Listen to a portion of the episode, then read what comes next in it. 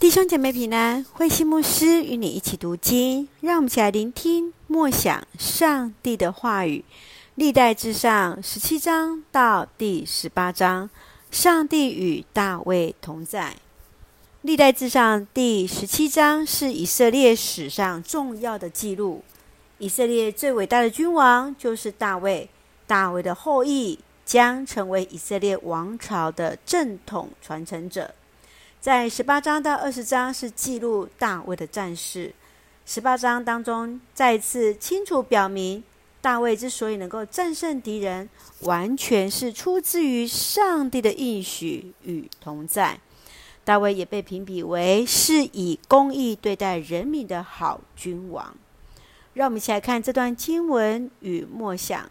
请我们来看第十七章十六节到第十七节。主上帝啊，你为我所做的一切，我真不配得，我的家族也不配。可是上帝啊，你赐给我更多。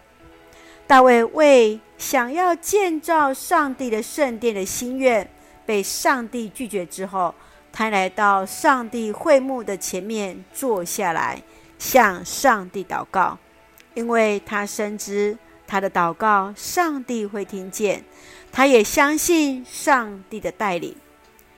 如果在做以前没有先将自己摆在上帝的面前，让上帝来做，很可能成了靠自己而乏力，无法靠主来得力。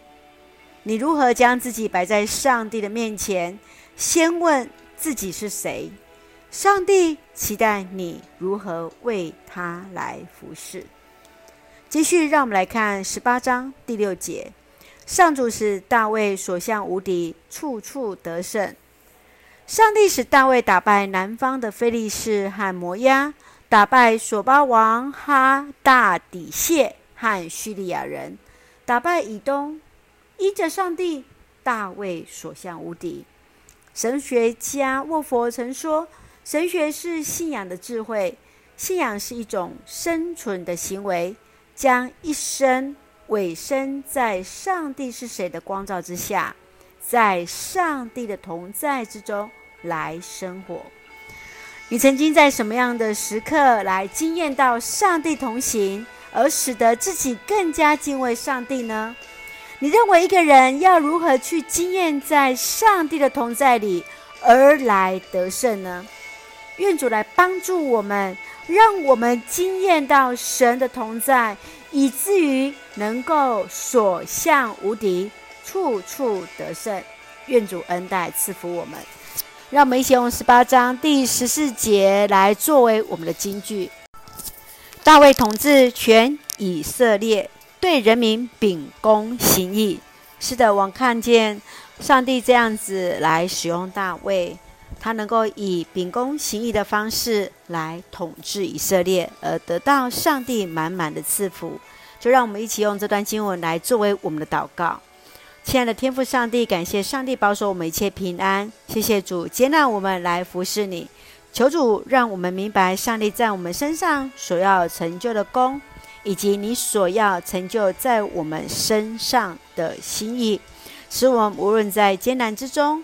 或在功名成就之时，都能够谦卑在主的面前来敬畏你，深知你掌管我们的生命，永远你是我们的主。赐福我们所爱的教会弟兄姐妹，身心灵都健壮，恩待保守我们的国家台湾有主的同在。